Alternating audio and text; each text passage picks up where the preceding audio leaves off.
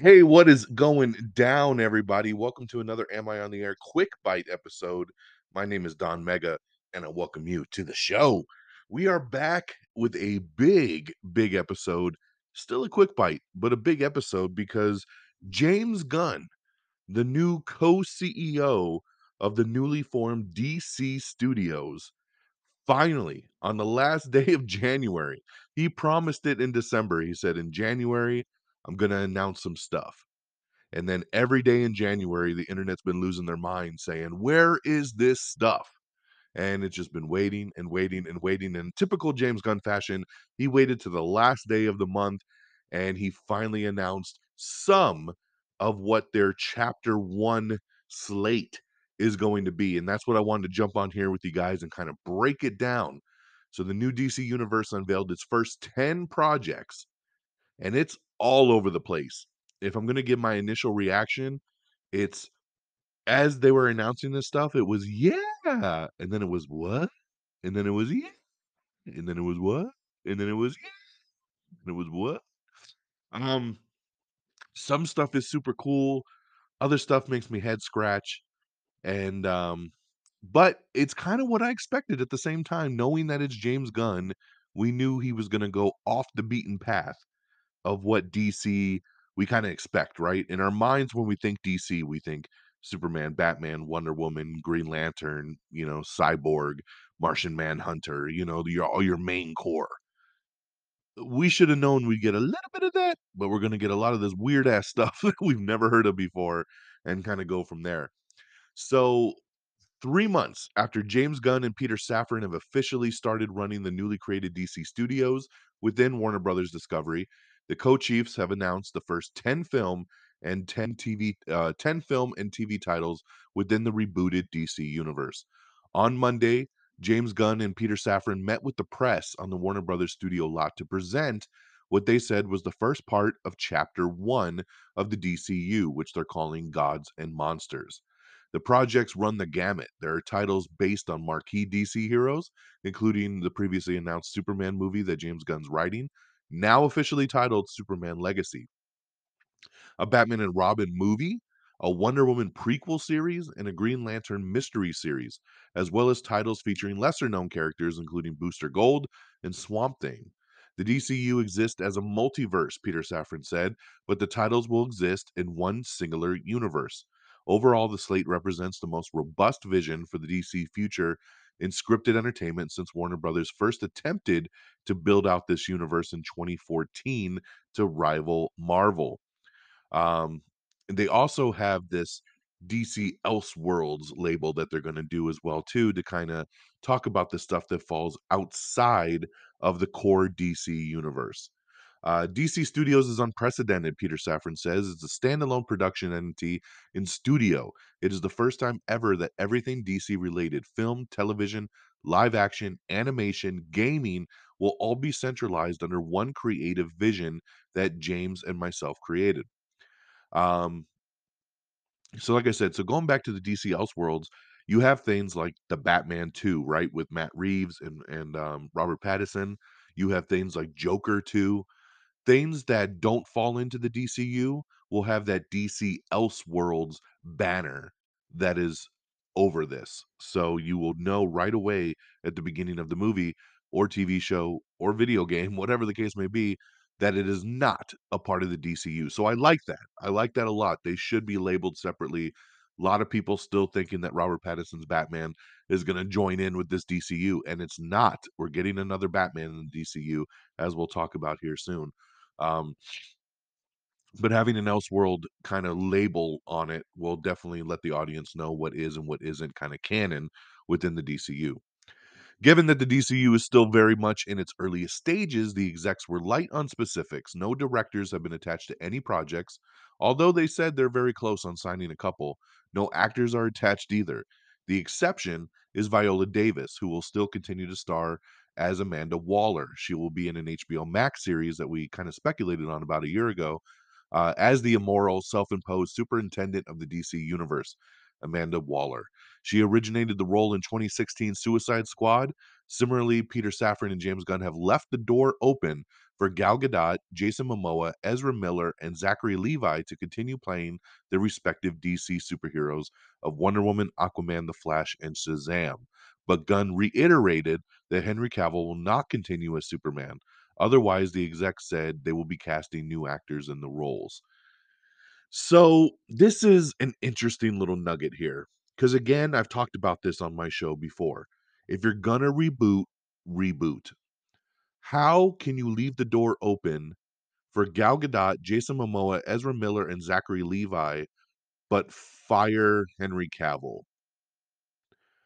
What in the world? If you're gonna keep all those DCEU actors, why did Henry have to leave? A guy who had just come back to the role and had just publicly put out a statement saying, "I'm back, baby, like, we can't wait to be Superman, can't wait to give you the Superman you want, blah, blah, blah, blah, blah." And then James Gunn and Peter Safran take over, and they're like, "Yo, we're gonna go a different direction for Superman." Which at that point, I said, "It sucks, but if they're rebooting everything, then I get it and I understand." But this statement makes it seem like they're not. Why would those actors be able to still play? So, I don't know. I don't know. Maybe they know something we don't know. I know he wanted to go a little younger for Superman, but how does that fit in with everybody else?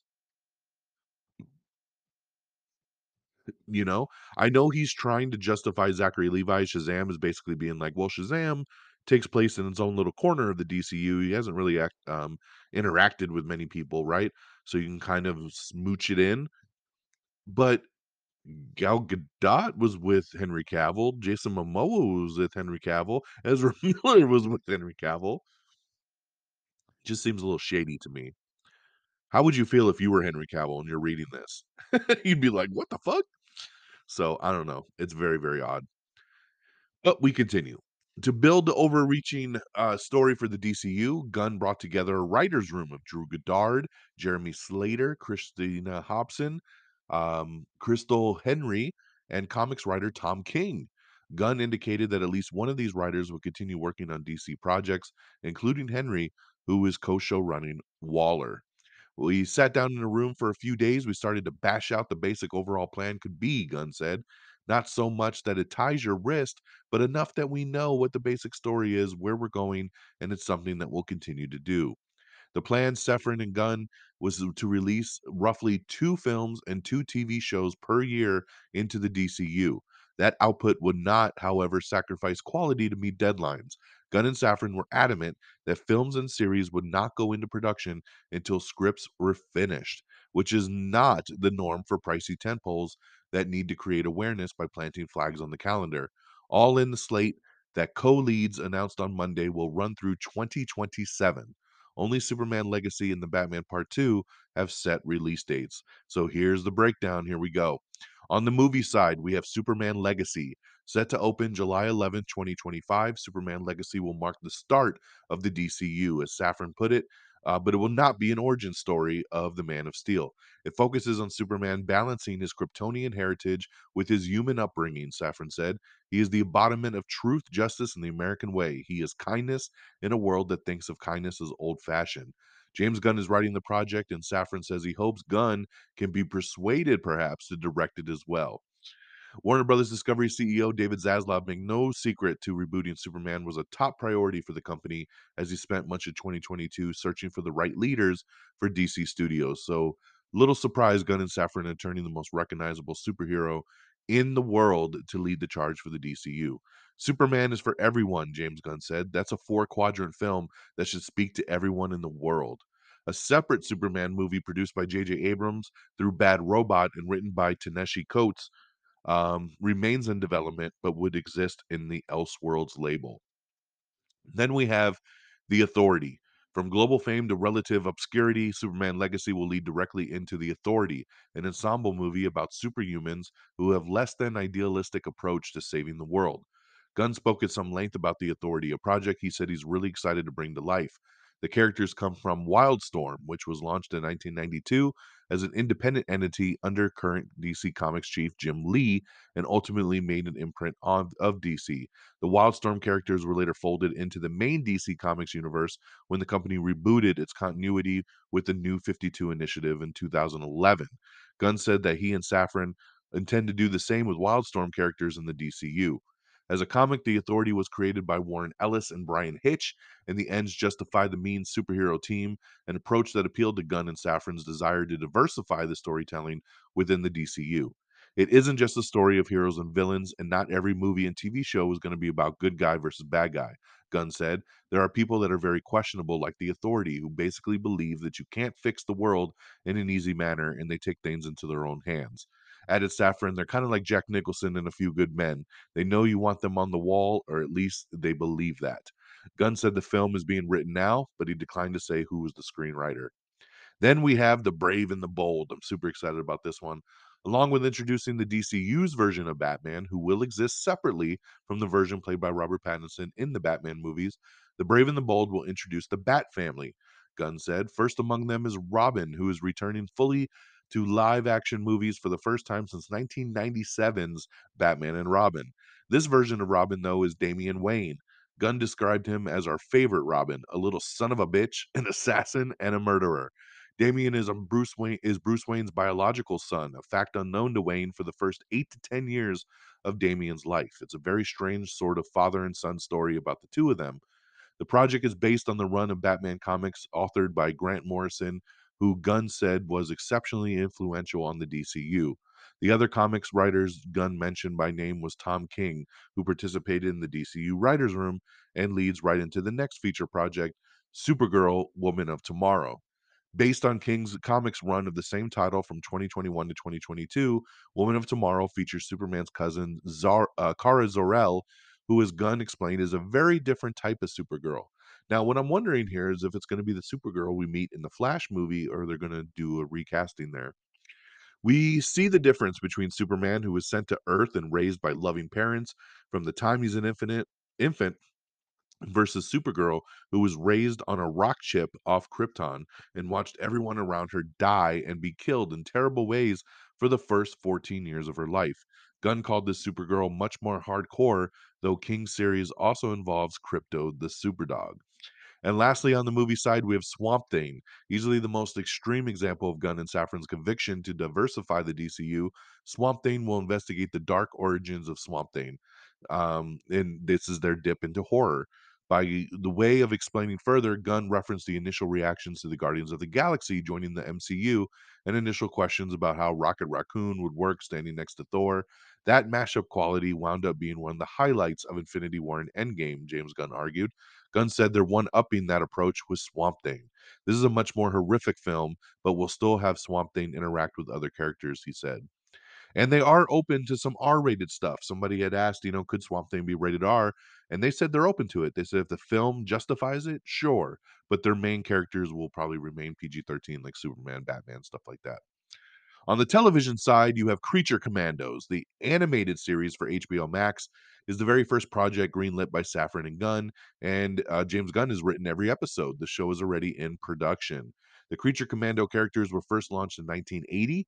The premise features Frankenstein's monster teaming up with a werewolf, a vampire, a gorgon to fight Nazis in World War II. It doesn't appear Gunn's version will take quite the same approach. Weasel, which was one of the characters from James Gunn's 2021 Suicide Squad, is one of the commandos along with Rick Flag's father, Rick Flag Sr. Animation Gunn said allows their creative collaborators to tell stories that are gigantic without spending. So, you know, 50 million an episode.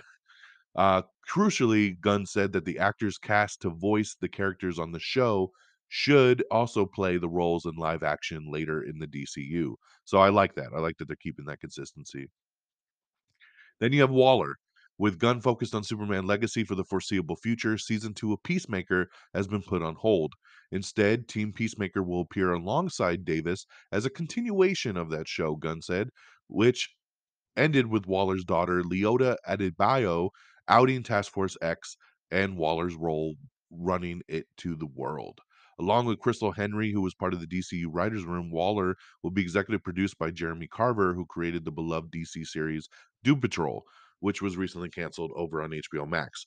They are crushing it, Safran and Henry, uh, set of Henry and Carver's work on Waller. It's just the greatest show ever, Gunn added. Both Creature Commandos and Waller are expected to debut before Superman Legacy. Safran called them an aperitif for the DCU. Um, so there you go. Then we got Lanterns. Of all the TV series Safran and Gunn seemed the most excited for, Lanterns, which Safran described as a huge HBO quality event that is very much in the vein of True Detective. The show will focus on two of the best known members of the Green Lantern Corps, Hal Jordan and John Stewart, who will investigate a mystery that Safran said plays a really big role leading us into the main story that we're telling across our films and television. So, this is a very important show for us. The project is separate from the Green Lantern series that was being developed by Greg Berlanti for HBO Max, which has now been canceled and no longer moving forward. Greg's vision was more of a space opera, Safran said. Our vision is much more true detective. It's terrestrial based investigation story. Very excited about Lanterns. Then we got Paradise Lost. This is a Game of Thrones type of story, Safran said, set on the island of Themyscira before the birth of Diana, aka Wonder Woman. It's really about the political intrigue behind a society of all women. How did we come about that? What's the origin of an island of all women? What are the beautiful truths and the ugly truths behind all that? And what's the scheming like between the different power players in the society? The provocative title recalls the Paradise Island Lost comic series authored by Phil Jimenez and George Perez, which followed a civil war on Themyscira. However, that run directly involved Wonder Woman. So again, this is a Wonder Woman prequel series. Don't see the need for it. I honestly don't. I don't see the need for animated stuff. That's my pick. Uh, but this I just don't understand. Get right into Wonder Woman. I don't need a prequel series. And lastly, we have Booster Gold. I am excited about this one. Finally, this Booster Gold, which allows the DCU to fully stretch into outright comedy. While he may not be familiar to casual fans of the DC, the character, also known as Mike Carter, is a fan favorite among devoted readers. Safran called Booster a loser from the future who uses basic future technology to come back to today and pretend to be a superhero. In the 25th century, Mike is a disgraced former football star who uses a time machine on display in the Metropolis Space Museum. Uh, Gunn said basically Booster Gold is imposter syndrome as a superhero. So that could be really fun. I know a lot of people are already speculating Chris Pratt for Booster Gold, and I'd be down with that one.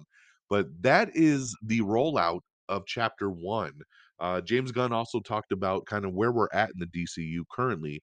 You know, we have Shazam Fury of the Gods coming out in March. He says that will directly lead into Flashpoint, the new Flash movie and then Flash will directly go um, a roundabout way into Blue Beetle, and then Blue Beetle will lead into um, Aquaman 2 The Lost Kingdom. So, um, and then of course, after that is when we fully start to get into this DCU, right?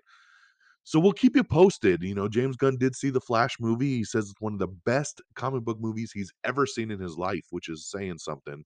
Um, so there's a lot of excitement. There's a lot of hype. Like I said, there's some good here, there's some bad here, there's some head scratchers here, but we'll stay tuned. We'll keep you posted. I feel like some of this stuff is lip service um, to get you through Flash, Aquaman, Shazam 2, right?